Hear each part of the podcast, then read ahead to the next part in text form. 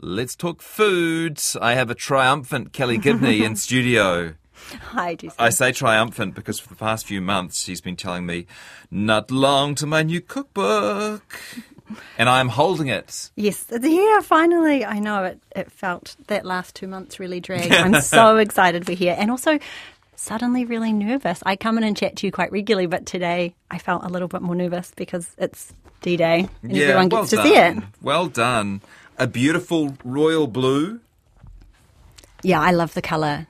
Um, Sally, the designer, did such an amazing job. Yes. Um, and page numbers and ingredients are very easy to read.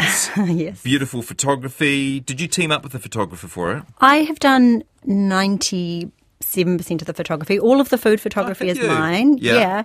Um, that's so key to what I do. It's my vision completely. And then any lifestyle photography that I'm not in, I took that picture.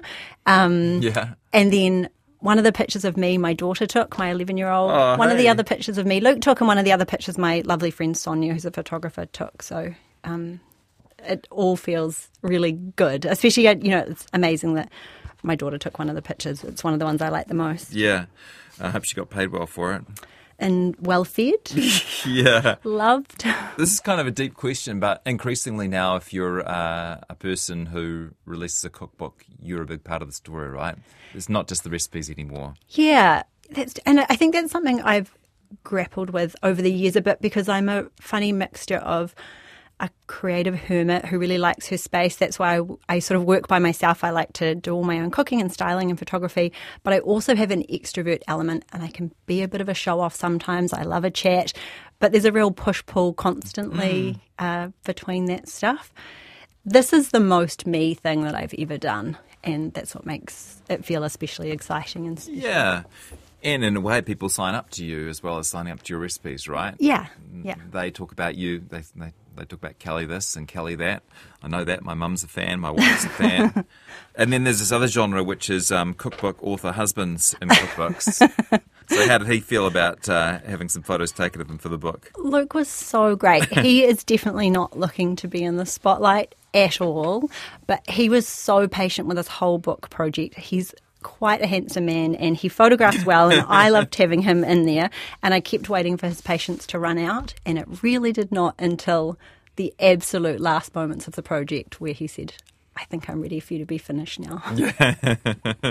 Yeah, um, I must say, back in the day, I've sort of been you know, photos taken of the family for uh, you know magazines and stuff, and everyone's pretty excited for the first hour or so, and then it's like, how much longer? well, it's, it's just it. yeah, it's so nice to- because this is about the things that we cook and eat at home and so much of my evolution as a cook is a result of having a family and spending time with these three people so it's nice to capture that in the pages Uh, I'm just flicking through the book as I chat. Um, some really beautiful food. I was going to call it comfort food. It's not quite that, but it's definitely tasty food. Quite simple. A lot yeah of ideas. i think i wanted to do my take on family food so simple everyday uh, but lots of vegetables, lots of freshness, but very, very simple. In my day to day life, I am a food photographer and I write recipes, I do food styling, and so I'm often cooking all day.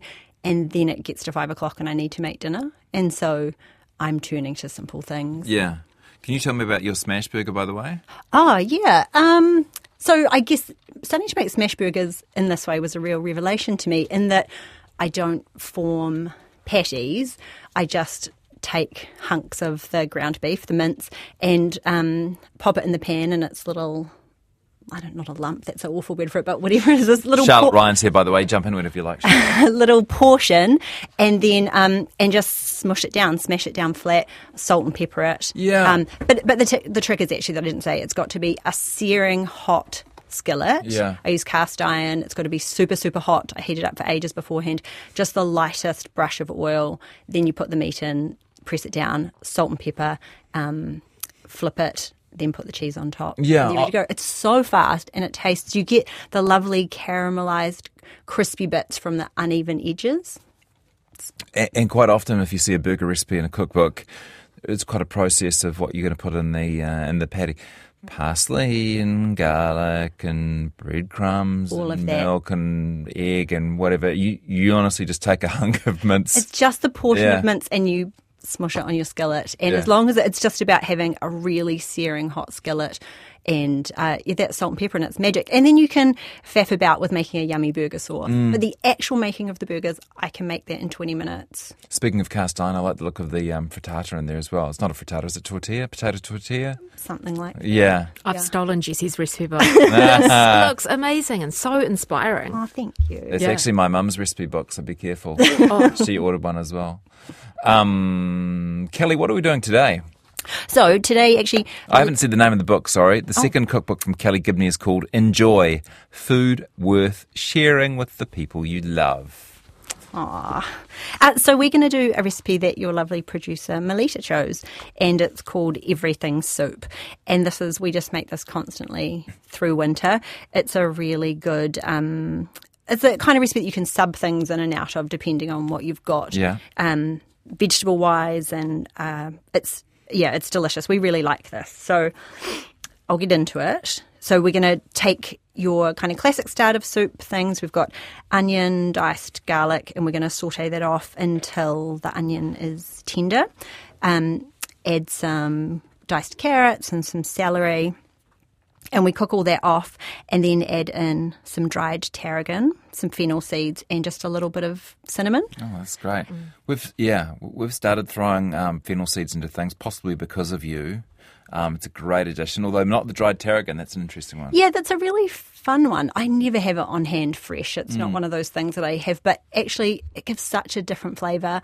I love fennel seeds. I look.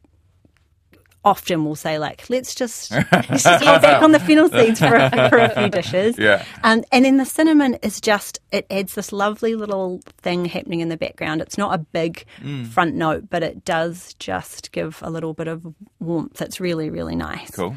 Uh, so we've added that in, um, cook that for another minute, and then we're going to add in some red split lentils, which are the best. They cook nice and fast.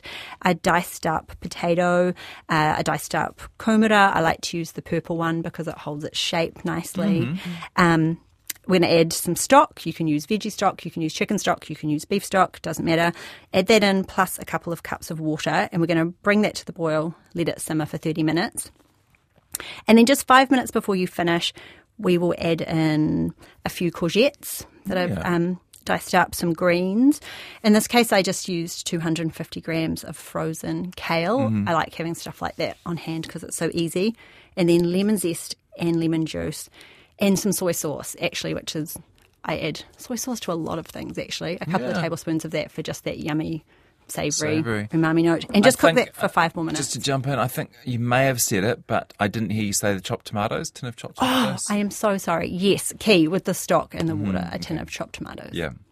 And so that's it. You've um, simmered that, the greens and the lemon zest and juice for the last five minutes, and then add salt and pepper. And really, the key is that balance between things that have been cooked for a longer time and are soft and lovely, and you've got this broth that's really good, and then the things that just get a little bit of heat, like the courgettes, so they still have some bite and they still have that freshness. That lemon comes in at the end. It just gives you that nice balance. Yeah, Charlotte, hi. Hi, I've got a question actually. Yeah. Going to your frozen kale that you Yeah. got, did you freeze that yourself? No, that's just from the supermarket. Right. It's just like frozen spinach, another frozen greens option. Hmm. I want to freeze my own, and I want to know if there's any tricks. Oh. Perhaps listeners could send in if there's Yeah. any tricks. Like, do I wash them? Do I? Ah, okay. what I would you imagine you. I would say, Yeah, you definitely wash them wash them, pat them dry, and pat, just pat freeze them them. tightly. Yeah, I love frozen greens. I just think they're a real lifesaver for a meal in a minute. Yeah, we increasingly use them at home as well if we're making a um, like a curry sauce or something. If you can have frozen greens and peas, there's just like if you're in a pinch, you can throw those into a Yeah. curry or a soup. So with the soup, I um, do a couple of things. One is I like to add some pulse pasta in at the end. When I serve it, just because I'm like a kid and I think it looks lovely. Um, and then the other thing is if we have some kind of protein, like leftover roast chicken, or often I'll slow roast a leg of lamb and then um, freeze portions of it to do exactly this, add it into soup. It makes a really large portion, easily serves six to eight, so it's really good for lunches, all those sorts of things. Very good. No rules with your soups, eh? some guidance. It's like just do it with guardrails. and then you'll be fine on your own Nice forever one. after. Congratulations again. Thanks so much. Kelly Gibney, cookbook author, uh, kellygibney.com, and the uh, book is called Enjoy.